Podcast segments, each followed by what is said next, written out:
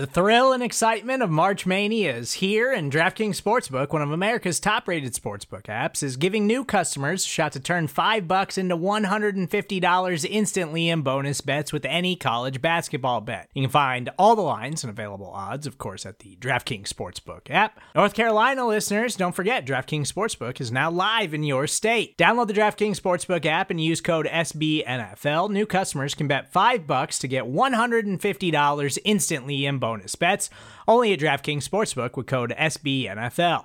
The crown is yours. Gambling problem? Call 1 800 Gambler or in West Virginia, visit www.1800Gambler.net. In New York, call 8778 HOPE NY or text HOPE NY. In Connecticut, help is available for problem gambling. Call 888 789 7777 or visit ccpg.org.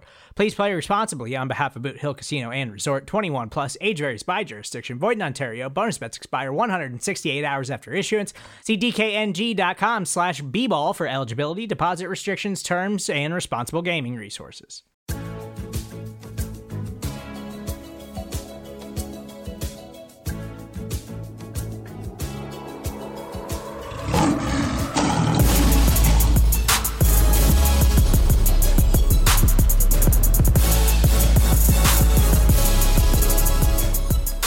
Welcome to First Byte, our Pride of Detroit midweek Detroit Lions podcast. I bet you thought you weren't getting one this week, but we're fitting one in here late, recording on a Friday night. My name is Jeremy Reisman. I'm the editor in chief of Pride of Detroit. You can find me at DetroitOnLion on Twitter with me co hosting First Byte, as always.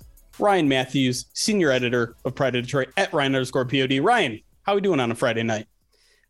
I, am feeling really good. I'm feeling really good because of who we have on the show tonight. Because yeah. it's gonna it's gonna do everything that everybody needs to hear uh, as a uh, as a primer for what's what's coming up for where you're going, buddy. That's right. Yeah, we're going to be talking some Senior Bowl in the back half of this segment. But yes, we do have a very special guest who has taken umbrage with the fact that I still call him a special guest, considering he's coming up on his one year anniversary at a website called Pride of Detroit, uh, uh, managing editor of Pride of Detroit, Erik Schlitt is with us at Erik Schlitt on Twitter. Erik, buddy, welcome back. Yeah, you know, I four more weeks, and then uh, it'll be a year, and then maybe I'll. I mean, like, look, we, we did a podcast during the summer. Like, I, I, I feel like I feel like we were close to moving past that special guest title. we'll see. I mean, we'll see how today goes. Maybe maybe we'll just call. I, I what, what do we call you if you're not a special guest here? You can't. Be, are you a co-host? Uh, no, I can't be a co-host because I'm not a regular. I like. Well, that's what rare, I'm saying. Rare appearance. but here's here's here's what we'll say. You are going to be uh, a more regular uh, appear on the podcast feed soon. I would imagine we've we've been talking behind the scenes about bringing back our uh, our Q and A show, which uh, yeah. we, we did all off season. Maybe moving to uh, to Twitter Spaces. We'll we'll get into that maybe at the end of the podcast and and have a more formal announcement later. But let's get into this week's topic, which is uh, the NFL draft and uh, the Senior Bowl. Like I said, we'll get into the Senior Bowl second segment here, but I want to talk about the draft because I think we've we've tired ourselves out on the Kayvon Thibodeaux versus versus Aidan Hutchinson talk. so we have now moved over to some some Kyle Hamilton talk at number two. Uh, you put out a, a, fantastic article again on that website called Pride of Detroit. Um, and, and I want to get into, I, I, want you to kind of summarize your, your argument that you put out there. And then I kind of want to open it up uh, to, to Ryan and myself and have maybe a little debate on it because there's there's been people that have banging the drum for Kyle Hamilton really since the, the college football season began, yeah. uh, and he does seem like a, a, special prospect. But is he a number two special prospect? Uh, tell tell me about the article you wrote. Yeah, basically the the you know I don't think there's any doubting his talent, and and, and that has not been really contested. I guess uh, this offseason. we, we we've seen him play uh, you, you know, I'm sure people have seen the highlights. He's a very talented player. Um, his body type is rare. His speed is rare. His intelligence is rare. Range. I mean, there's there's so many things that are really uh, ex, you know, un, exceptional about him as a player that um, he's he's drawn this attention that he could potentially be in, in, in consideration for the top spots.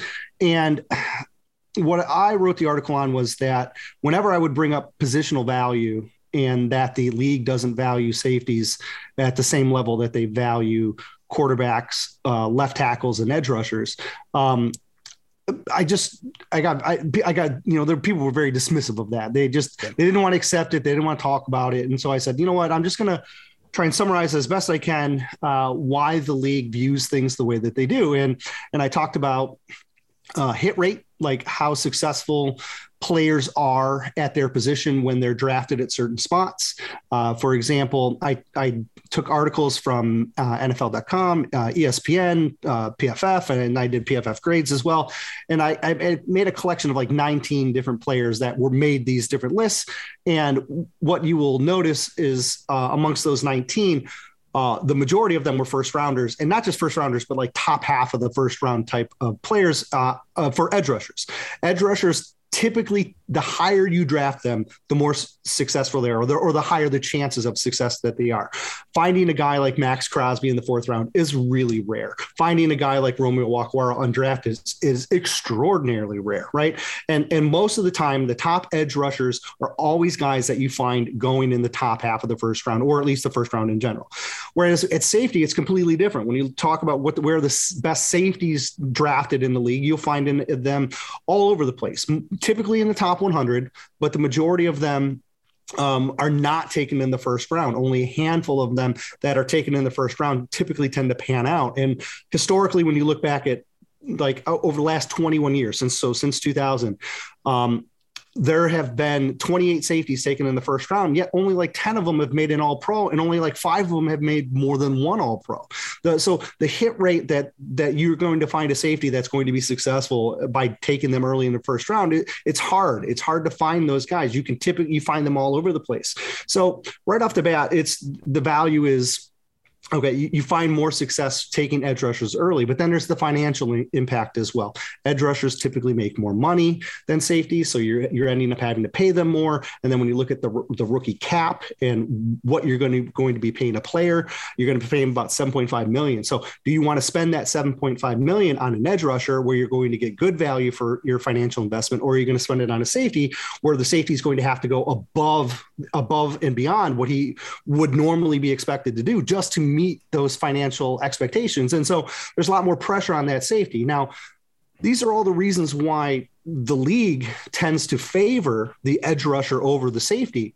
But then you have to take into consideration is Kyle Hamilton a unicorn? You know what I mean? Like if he is, then he there's some just justify you can justify taking him early, right? It's uh, uh, Ryan and I talked about this on Twitter earlier. Kyle Pitts was a unicorn. That's why he was a tight end taken in, in, in, at the spot that he was. I mean, did he go? I forgot what he, what he went for, right? Yeah, right. So, um, you don't take tight ends that early. I mean, remember when when they drafted Hutchinson or uh, Hutchinson uh, when they drafted Hockenson? Right. The Lions. Thinking. The Lions got, uh, or the Lions fans got super mad that they took Hockenson at eight right? Now you took Pitts at four and nobody blinked an eye because Pitts was a unicorn, right? And you find those unicorns in the draft, right? And, and that's part of it. So Kyle Hamilton, he very much has a chance to be a unicorn, but is he? And if he is, how high are you going to take him? There hasn't been a safety go uh, picked in the top three in 30 years. Yeah. Right. Last one was 1991. Bill Belichick it took a Bill safety Belichick, at though, two. It, yeah, he knew he, what he was yeah, doing. It was Bill Bill Belichick of the Browns, right? it was that Bill Belichick. yeah. Right. Bill Belichick um, before he was Bill Belichick. Yes. Right. So like, it, it, historically, the data says teams are going to pick the edge and you're going to have more you're going to have a better chance of success finding those edge guys than you would uh, finding a safety. But you can't rule out the unicorn. Well let me throw it to you, to you ryan. I, I don't know how how deep your your kyle hamilton research has gone but do you do you feel confident that that maybe kyle hamilton is that unicorn? But it because i mean you look at the the kind of draft analysts and you, you don't see a lot of people pointing any flaws in his game right now yeah, I, I, I don't know if it's so much like who I know Kyle Hamilton to be as a prospect, which is you know rather limited. I mean, I know like some of the PFF grades and some of the accolades and and the statistics that he's put up and and how highly everybody talks about him. I don't know if it's more so my my lack of an understanding of where Kyle or you know where Hamilton fits in, but like where the Lions fit in sitting at number two in a draft where there like is no consensus like top five players. Right. Like, you know, with with all that uncertainty, it's like, well, you know, you, you, can take a lot of the data that that Erik has, has put forth and say, you know, there is a premium on edge rushers. Teams value them. Um, therefore, you know, there's a couple of top ones in this draft. That's where the Lions should probably invest their their you know uh, their second or their second overall pick.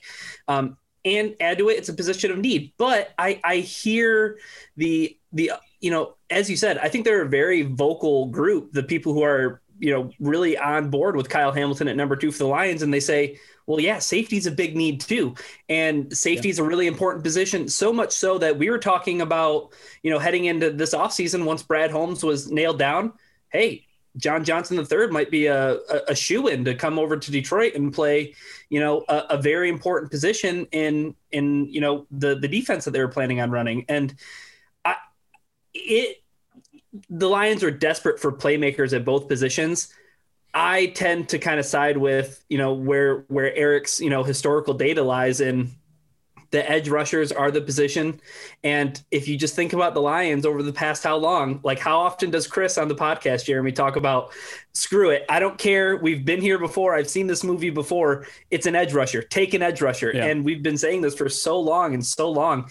And, the last one was Ezekiel Ansah, and that felt like a huge reach. It doesn't right. feel like one of these guys that is going to fall into the Lions' lap is that kind of reach where it's like a high ceiling guy.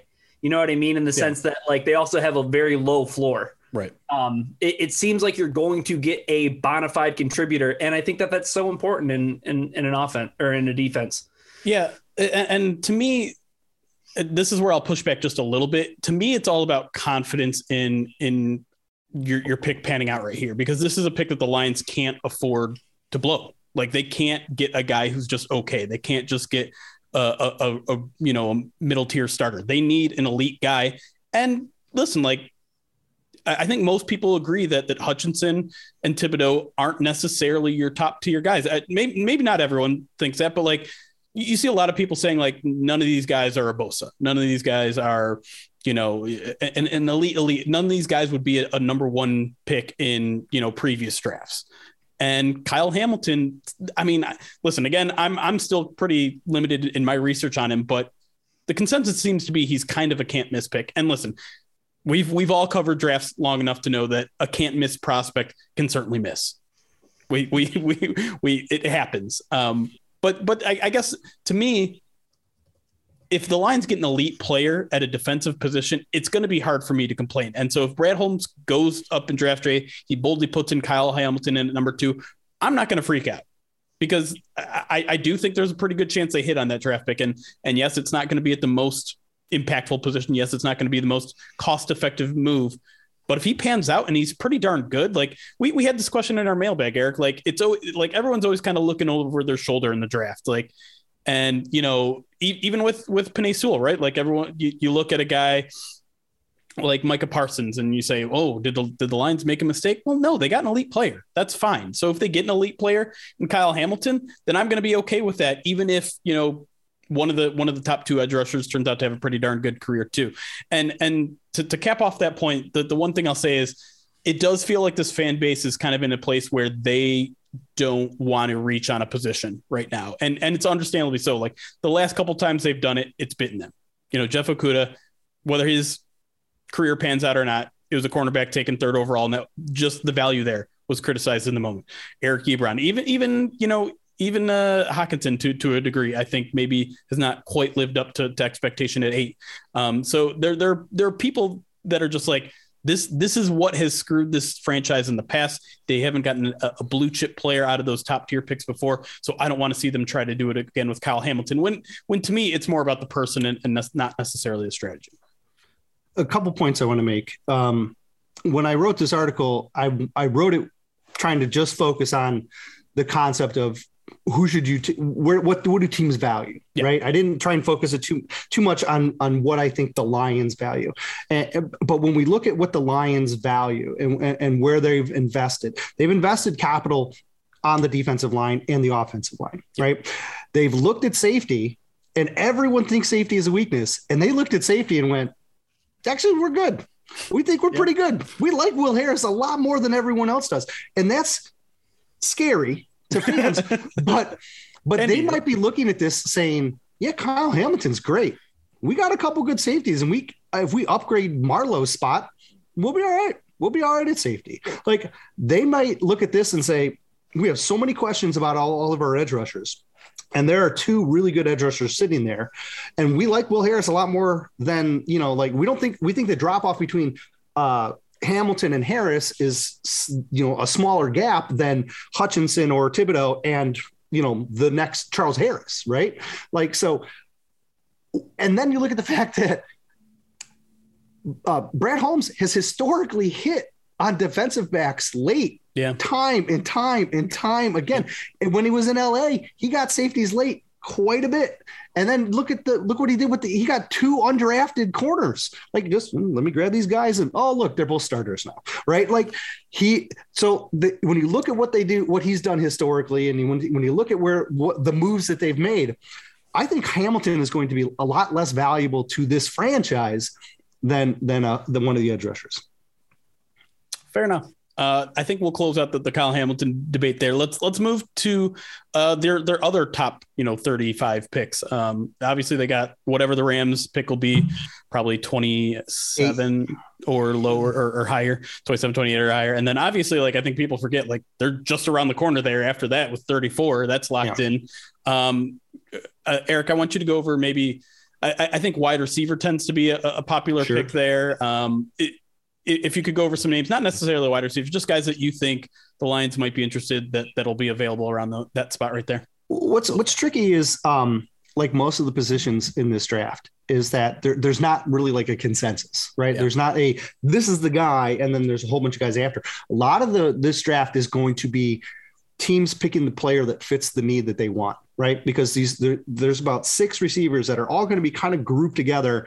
And if you want a big guy, there's going to be one of those. If you want a fast guy, there's going to be one of those. And so um, it's going to kind of be pick and choose. Uh, and there, I don't think there's going to be any consensus on, on who's where. So trying to project if like a guy like uh, Jameson Williams, the Alabama receiver who tore his ACL in, in the national championship, he's probably going to be there at one of those two spots. And arguably he could be the best receiver in this draft. Right. And if he's ready to go, uh, which is debatable, like he'd be ready to go for the season. But if you know, if you're taking him at 34, like you're and you get the best receiver in the draft at 34 because he's probably going to miss the first half of the season. Well, that's great value, right? So, but if you're talking about guys that are purely healthy, I've seen uh, Chris Olave uh, there, which I don't think is going to happen. I think he's going to be much higher. I've seen uh, Drake London, uh, Amon-Ra St. Brown's uh, wide receiver partner at USC, right? Like, and, and so these, there's going to be one of the. It kind of looks like one of those six guys is going to is going to fall. Like, there at least one or maybe even two of them might be there at 28. One of them might be there at 34, and then. Uh, so there's going to be a couple receivers. Um, uh, Dotson from Penn State's another one, and uh, Treylon Burks from uh, from Arkansas. Those are kind of like the top guys. When you get into that second tier, you're talking about David Bell from Purdue, uh, Metchie from Alabama, uh, and then one guy that we'll talk about the Senior Bowl, Jalen Tolbert from South Alabama. I think he's going to be a guy that starts in that conversation in the second round.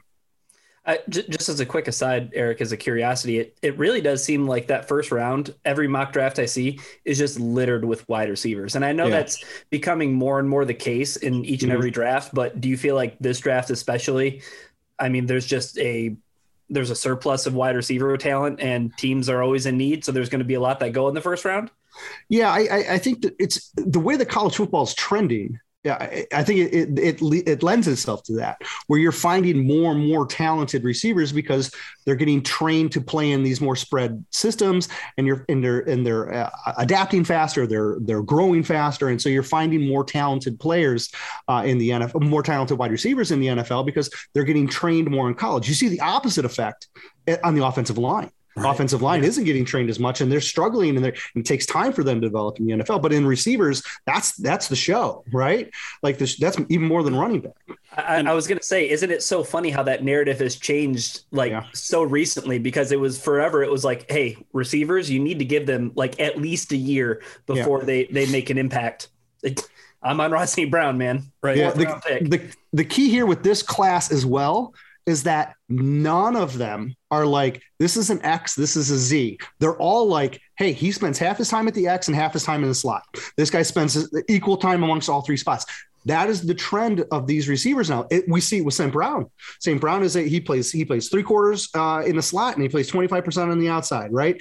And that's what you're seeing with these others. So when you get these guys now from these different spread systems, and this class is really going to accentuate that, is that you're going to have these hybrid players that you're going to interchange out of different spots and you're going to line them up all over the field. And they're going to fit right in with St. Brown because it's he has that flexibility to adapt as well.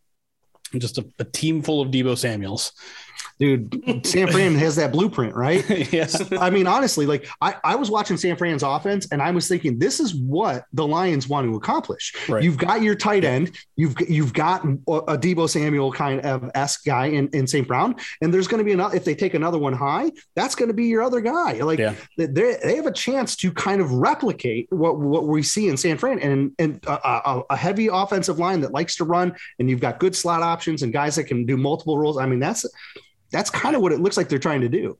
I, I don't think wide receivers running the football is something that's just like in vogue right now. Like I think that that's something that like could, could be a thing utilized. Yeah, it could yeah. be a thing. Yeah. Uh, last thing before we, we take a break and then head to Senior Bowl talk. Uh, it, feels like the quarterback talk has really, really died down in Detroit. Like people, whether it's because of Jared Goff's the way he finished the season, whether it's because um, people seem to think that that they're just going to, you know, kind of kind of kick the can down the road to, to 2023. Um, not a lot of people have talked about quarterback, uh, especially with that second pick or or, or 35. Um, I'm sorry, 30 yeah 30, 34 whatever. 34. Um, but but i'm curious as to your thoughts. I, I have shared my thoughts before on on going quarterback late in the first um, but i'm curious as to where you land there. Yeah i think goff's resurgence uh, in the back half uh, definitely tempered that need for a mm-hmm. quarterback. Um, having this class not be as exceptional also kind of softens that need as well. So um, I don't think it's a need, really. Um, honestly, like I, I, think if there's an opportunity where you have a guy that shouldn't be there that is at, at one of those spots, and, and, and you think the value is there to take a guy, I, I understand it. Um, I don't think it's something they have to do. I don't think it's something they're going to feel obligated to do. Um, and personally, I wouldn't even prefer it, um, just because there's upside in a couple of these quarterbacks, but there's not like there's some of these guys are they need more work than Trey Lance did last year. You know what I mean? Yeah. And like it, it, they just, it, it's going to take some time. Like if, like we all like Willis, right? And um, Willis has got some has, has got some work to do in order to be ready. Like you could put him on the field and you can run some packages for him, uh, but he's not a guy that's going to step on to the field and challenge next year. Maybe he could challenge a year after, but you've got to work on different. Uh, you got to work on different things with him. Same thing with Ridder. Um, I'm not a Howell fan. I'm not a strong guy because I, I, don't think I want a statue back there. I want somebody with a little bit more mobility, and and I don't think uh, I don't think the other two are going to be there. I don't think Corral or or Pickett are going to be available at either of those two spots. And if they are, then that's great value. I think with those two guys. So uh, I've leaned away from it more, and um, I just I. I the, what you were able to get out of Goff, I think, really sh- really shows what you can do. And even if it's just towing the line while you build the roster, I think that's more viable than I thought it was, geez, in the first half of the season. Yeah, no question I, about it. Can I ask you a question, Jeremy? Sure. Um, so I know like you've you've been like on the record many times saying that you know if if the Lions have their guy at quarterback, they should take him. Like they shouldn't play the wait game. Yep. Yeah, they, they shouldn't they shouldn't you know trade down picks or anything like that. Um, or they certainly shouldn't wait to see if he's around for the Rams pick. But like, if that guy is not at like, if if it isn't your guy, but it's a really good value pick at the end of the first round, is that something that you invest in because you know that you could potentially flip that player for more assets, or he could eventually develop into your starter? Like, is is the is the value right at the end of the first round if it seems like hey like think think of it akin to like the the the Justin Field situation. I know that was higher in the draft, right. but like everybody was like somebody needs to take this guy at, at some point. Right. Like kind of like Lamar kind of like Lamar Jackson. If their QB one is still there at 28, essentially, is what your question is, or something. Yes, but he's he's down there he's down their board because he's not their, their number one prospect. I just don't I don't think the timing's right to make a move like that. Like uh, I, I wouldn't be completely upset, but you're not in a in a position where you should be taking guys that are going to you know, develop two, three years down the line. Like you need, you like, like Erik said, you need to build this roster first. You need to get these slam dunk picks. You can't waste a year on a rookie contract. I don't think right now, just because of where you're at everywhere else on the roster. You, you so you would like you would undoubtedly have to do it in the first round and, and the second round. It makes even less sense, right? For sure, for sure. Yeah. I mean, I I think these these first three picks are critical to this team's development, like absolutely crucial because this is this is why you traded Matthew Stafford, right? Like you you to get these extra picks, to get these high picks, to know that you probably weren't going to play very good football in 2021 and get a high draft pick because of it.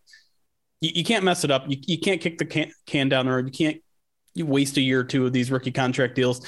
And and I know in the past I've said order doesn't matter, but I think right now order does matter uh, in terms of when you get your quarterback. And I, I think Jared Goff has shown enough where he's he's earned another year to to prove himself and see if maybe he could be. I, I still think at this point he's probably just your your bridge.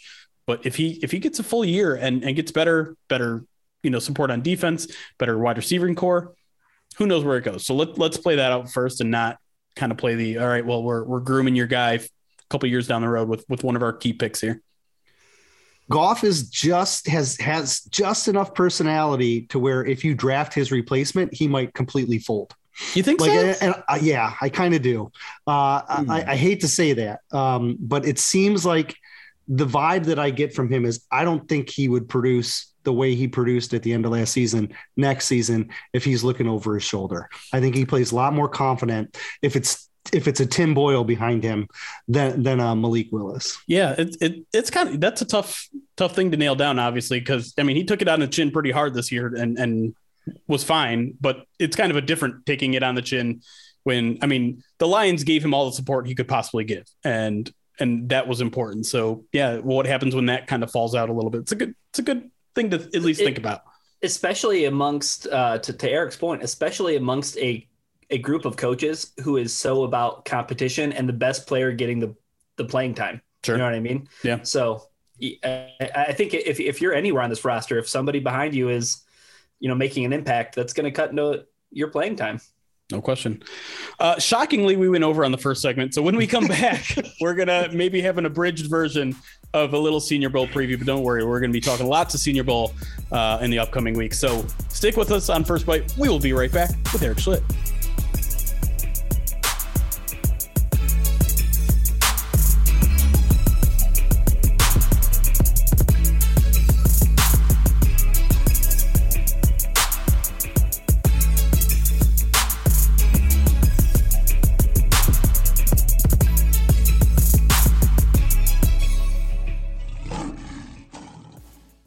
And we are back here on First Byte with our buddy Erik Schlitt, managing editor of Pride of Detroit. Let's talk Senior Bowl. And Erik, you need to give me a crash course on the Senior Bowl roster because I I am making the trip down to Mobile. It is now official. Yeah. I made uh made reservations, all that sort of stuff. Um, unfortunately, you can't make it, so you are going to be my my Sherpa along the way, um, oh, yeah. both virtually and and right here in person ish. Uh, so let's let's start on offense. Uh, at, at, this point, the entire Senior Bowl roster, I believe, has been revealed. Um, Correct. Offense was first, though. So tell me four guys, and it's the American team, right? I, I could probably Correct. get that down first. The Lions are coaching the American team. Yeah. Um, tell me about four guys on the offensive side of the ball that you are are very excited to see uh, for that week. Here, here's the trick there's going to be a couple guys at each spot that they're going to want to be like looking at, right? Yeah. Um, the quarterbacks are, of course, going to be the talk because you've got two potential first round quarterbacks um, and then another potential day three backup. But like, that's not really where I think my my focus would be and, and i don't think that's probably where you're going to want to invest a lot of time especially after what we just talked about in the last segment right yeah. uh, with the whole quarterback situations but um you, are probably going to want to look at the skill spots, right? Uh, the the one that stands out to me the, the most is there is the tight end and then like the uh, the fullback, right? You've got a couple of guys on there. Like they're going to need another tight end, and then they're potentially be looking at a tight end kind of or or fullback hybrid H back in there as well. And I think that's something that they were targeting with Josh Hill last year. It's something they kind of turned Cabinda into, but uh, you know, as much as they like Cabinda, maybe doesn't come back. So you, you have two on this roster uh, that that are interesting. The first one is Connor Heyward, right? The Michigan State fullback. He's a he's a fullback hybrid, uh, H back hybrid. He's a little on the shorter side. He's like six foot, um, 230 something pounds like that. But former running back, so he's got he's got some of that Jason Cabinda background in him. Uh, but he can do a lot of those things, kind of like that you were looking for uh, Josh Hill to do. Uh, the other one is Daniel Bellinger. Bellinger is more like a tight end. He's like 6'6, 250. But again, he has that kind of skill set that lends him to being like an H-back as well. So those two guys uh, fill a unique role where they can play multiple spots. And depending on what happens with Cabinda, it, it, it could be a very important role. Look at, I mean, when you look at when Cabinda wasn't out, how that drastically changed what they were able to do in the offense. Uh, that game that he left early, the yeah. third to last game, right? Um, it's an important spot uh, for what they want to achieve, and they have two guys, and I think that was very purposeful. You don't really have that on the on the Jets. The Jets weren't looking for this type of guy. The, the Lions were those two guys were probably handpicked, and so those are the the first two that I would be keeping an eye on. Uh, and then the other two on offense would be a couple of receivers. I mentioned Tolbert at the top. He's probably going to be the highest rated uh, receiver. Um, on the Lions uh, all American team. Uh, he's he's big, he's powerful. I know Kent is a big fan of his. Um, he has he has some uh, vertical ability, and he's a guy that would come in and he, he could potentially complement what the Lions have. But if anyone's going to challenge him for a, a uh, to go number one out of this wide receiver group, could be Calvin Austin. Now Austin is um, a little bit on the smaller side, well, a lot on the smaller side. He's only about 5'9", 162 or 65 pounds or something like that. So, so he's small, but he's he's bigger than Tutu Atwell, who like 20 pounds heavier than Tutu. And Tutu went to the Rams last year in the second round. Like, so again, this is a guy that um, he's going to be primarily a slot guy. But with, when you talk about Amon Ra's ability to play inside out, you can do the same thing with him. He brings a different skill set. He's kind of like a Kalif Raymond uh, type of player, but smaller, but also quicker, which is a little bit scary to say because Kalif is awfully quick. Uh, but he he's he's a gadget player that can do more like St. Brown type things as opposed to like what Raymond does. Like you can use him in the in the backfield, you can use him on screens and stuff like that. So those two receivers, I would also keep an eye out for there's some really talented offensive linemen in this game, but again, I think if you're only if you're focused on four guys, those are the four uh, that you want to keep an eye on. The the offensive linemen. The one thing I want to point out about them is that almost all of them are uh, position flexible. Okay. And again, it's the opposite of the Jets. Jets went very guys that were very streamlined in, into the spots that they wanted. I think the Lions specifically picked the guys that they wanted or put in requests for the guys that they wanted because they wanted guys that were position flexible because I think they're looking for backups. I don't think they're looking for starters. And so that means there's a lot of these top guys, that top like unit uh, those top five guys that are all probably going in the top 100 picks, you could probably ignore them because I doubt they're going to take one of those guys unless they move on from Vaitai, which means the other guys who can jump out from them. Is there anyone that's going to step up and, and, and, elevate their game a little bit more because they're going to want some of these position flexible guys? I wouldn't be surprised to see one of them. But before before we yeah, jump into the defensive side, I, I, I want to. You let off with with a couple tight ends and fullbacks, and I think a lot a lot of people might be like, "Oh, why are we talking about fullbacks and tight ends?" well, but, who's your but, head coach? But well, yeah, who's your head coach? And, and Ryan, like I know this is something you've been beating the drum already this offseason. Like tight ends a pretty darn, darn big need this offseason, right? And and yeah, and we talked yeah. we talked about how Josh Hill was essential to the Saints offense. We've talked about that before. I, I, was it Sean Payton who said like he's the yeah. front door to the to the offense, and, and it does feel like that's what they were building Jason Cabinda to be too, because you like you said like Dan Campbell after that game that Cabinda got injured was like we had to throw out half of our playbook, and and you're yeah. you're like what about with Cabinda, but. I think, yeah, that they were trying to build him into the, something, and I think he's a guy that they'll probably end up bringing back. But who else you got? Even if he even if they bring him back, yeah. they could still take one of these two oh, guys. 100 because right is because, Brock right that dude? Well, I think he's tight end three, right? Yeah. Like I think um like Bellinger not, look, I, I I know we're as Michigan State, you know, fans in the state of Michigan, we like to support our, our in-state players. And Heyward's a great story, being from Michigan State, and it'd be neat to keep him here. Uh, but he's almost like Jason Cabinda, mm-hmm. right? And if you bring Cabinda back, it makes his window a little bit smaller. Bellinger, though, mm-hmm. Bellinger could be your tight end too, and he can be your backup for this role. He can be a better version of like what Brock Wright is, and I think he's a really realistic chance of landing in Detroit. What what round w- would you circle for him? It's hard to say. I want to see how they adapt him. Like, is, is he going to be the starter? If he is the starter down there, man, that's that means they're going to think highly of him. And you could talk about start talking about um, maybe he's that third round pick, um, or one of the two, one of the two third round picks. Uh, it's it's it's hard to say at this stage um, because tight ends are really hard to pinpoint. Yeah, but um, I mean, he could work his way up into the the top five. I could think I could see that. Yeah, I, and to be honest, you know, before before you know learning a little bit more about Bellinger here from you, Erik, I, I think the big name that uh, everybody kind of circled was Trey McBride on the on the other side of the ball for the Jets, because um, it seems like he seems to be a consensus, you know, top three tight end, um, even you know tight end number one amongst some uh, draftniks. So. Um, I mean, can you just talk a little bit about Trey McBride? Because I think it's interesting. The Lions have their guys, they have their roster, but it's not like they're not going to have access to um, you know, the the other team. So. Mm-hmm. Yeah, no, Mc, McBride is definitely up there. Like in, in my opinion, uh, there's there's two kind of like tight ends at the top, and then everyone else is kind of trying to work up their way towards that. McBride's one of them. Uh, the Texas A&M guy, um, what's his name? Why?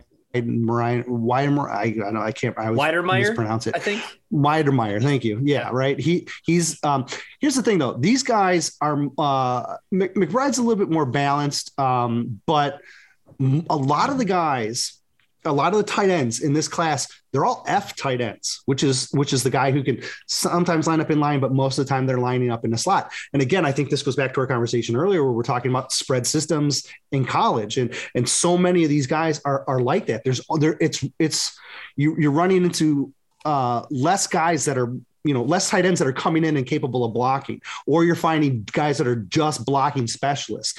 Finding those guys that can do a little bit of both is hard to come by and i think that's why mcbride gets a little bit of the gets that attention because he's he's more balanced than um, some of the other guys are. All right let's yeah. move over to the defensive side of the ball. Uh, um, obviously, the Lions have a lot more needs there. You know, I think you can localize the Lions' problems on offense to those kind of perimeter guys. Uh, but you could you could pretty much go in any direction on on defense. So um, again, I'm going to only ask for four here because we're limited on time. But who are who are the four guys? When I'm sure you could name 15 that you're going to be watching. This this one was harder, right? Because you don't know exactly which way they're going. Uh, obviously, we've talked about the fact that safety is a, is a big need, but they only have really three safeties, and I don't think any of them are going to be in the conversation in the first hundred picks, right? So um, it, it's it's it's going to be kind of hard to say. Um, I think they're going to take uh, an edge rusher early, which means the top edge rushers here uh, they're a little bit, you know, it's it's a little bit harder to like say, hey, is a Jermaine Johnson a guy that they would consider uh, with that second pick in the first round? Now, Jermaine Johnson out of Florida State, he's one of their edge rushers. He's going to be a stand-up guy. He's long. He's going to be. Um, I think he's going to probably start at the will for them. That's that's my guess. Uh, opposite of him is uh, Cameron Thomas, and, and, he's a he's more of like a uh, like a flowers type replacement where he can he can put his hand in the dirt, but he can also stand up and, and, and rush the edge. He's a little bit more position flexible. Again, I don't like I I think those guys are guys that you watch because those are guys that's a position that we that that's a need, right? Yeah. And so um while uh, do I think they double dip in the first round? No, but if if they go Hamilton, early. These guys are going to be in the conversation at 28. So they have a couple really good, talented uh, edge rushers. Um, linebackers really interesting. I, I, wanted to pick a guy out of the linebacker group, but again, I think there's more talented linebackers early. Uh, if I was to watch one guy, the guy I would pick from there is uh, uh, JoJo Domann from Nebraska. He's a um, he's uh, a coverage back. A lot of a lot of or backer. A lot of these guys are really good in coverage. And I, again, I think that's very purposeful. Yep. You know, um, they didn't pick or, or the, the, some of the top linebackers went to the Jets side, and the Lions ended up getting like four linebackers that are all like day three guys, but they can all cover like crazy. And so, um, and and JoJo is is probably the one that can do it the most. Now, okay, I say that and they have two Georgia linebackers, and we saw how fast those guys can just fly. Yeah, I mean they can fly, right? And so I'd love to put one of those guys. The, the sleeper is Clark uh, from LSU. I think he could end up being the best of the bunch potentially um, down the road. I don't think he's quite there yet, but okay. But JoJo's my pick at linebacker, and so then uh, my last guy. Um, I, am just look at corner. McCreary is is really the most talented corner. He's arguably the most talented defensive back uh, in Mobile, right? Period. And so, um, you can't you know, you don't know, just like on the edge, you don't know what's going to happen at corner. Are these guys going to return? Are you going to need another guy early? And then you are, you have Amani going into his last year on the outside. And then, so there's a lot of questions. Now they got a lot of youth and they got a lot of depth and they look, and if they return healthy, they don't need to add anybody, but you don't know if they're gonna. And if they're not, McCreary is a guy that um, I highlighted him in my draft watch list earlier in the year, uh, and he's a guy that has continued to rise and rise and rise. He was a guy I thought was in the top 50. Now I think he's probably going to go maybe in the top 34. I said 34 for a reason. I thought something that was interesting just looking at the rosters, Erik. But the Lions, the uh, the American team, they have three more defensive backs than the national yeah. team. Yeah. Uh, again, I think that's purposeful. They went a little bit lighter uh, in in certain areas to go heavier in the back end. Again, what did Holmes say uh, in the presser? I think we need help on the on the perimeter, right? And so um, I wouldn't be surprised if one of these defensive backs again ends up uh, with the Lions maybe even a couple if you add if you start talking about undrafted guys as well yeah. because there are some guys that really fit the system that i haven't even talked about uh, because you know i'm limited to four guys here but um, but there I mean, you already kind of broke the rule let's be honest uh, i'm always looking for a little bit more but um yeah no look there there's probably six corners out of the nine that i could see them targeting on uh anywhere from round one to to to undrafted that all really fit the system really well. Uh, key length. So when we when we start looking at the measurables uh, at the first day of Senior Bowl, length is going to be a really big indicator because Glenn likes a lot of length on the corners. Yeah, but could like could Aaron Glenn develop a UDFA? I don't know. We just don't have any evidence of that. no, just like just a couple, a couple of like you know guys that did all right. All right, we're gonna do a little special thing here at the end here uh, on uh, during the regular season, we like to do a, a, segment at the end called One Thing We Think We Know. Again, recording this on a Friday night before the divisional round of the playoffs. So we're going to have a, a, special playoff edition of the One Thing we think we know about any of these games. Any anything that happens in this weekend games, I want you guys to give me one prediction about what happens this weekend. Ryan, are you ready? I'm gonna be bold. Oh, okay. I love oh. it. Ryan, what's the one thing you think you know about the divisional playoff weekend ahead? The the one thing that I think I know about the divisional round of the NFL playoffs is that the Los Angeles Rams are going to beat the Tampa Bay Buccaneers Ooh. by by two scores. Oh, wow. okay it's gonna it. I, I'm I'm telling you right now, I think it's gonna be ugly. Like I think that what the Rams will be able to do up front in terms of their pass rush, what I, I don't think Wirfs is gonna play.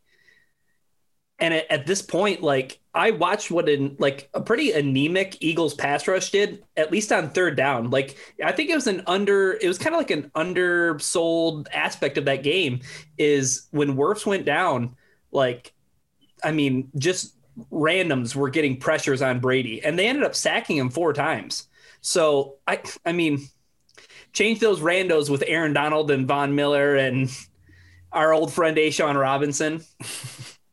hey, I, I, I, think I think it could be. I think it could be. Uh, I think it could be a bloodbath. Wow, that that would be interesting. I mean, the the the Rams are also going to be missing their left tackle as well. Whitworth uh, declared out today. Um, but that that'd be an interesting one. And not not a Lions fan, not a lot of Lions fans would. I'd say about half would be happy with that result. half half would very much not be happy with that result. Uh, Erik, I'm going to pass the buck to you next. What's All the right. one thing you think you know about the divisional round of the playoffs?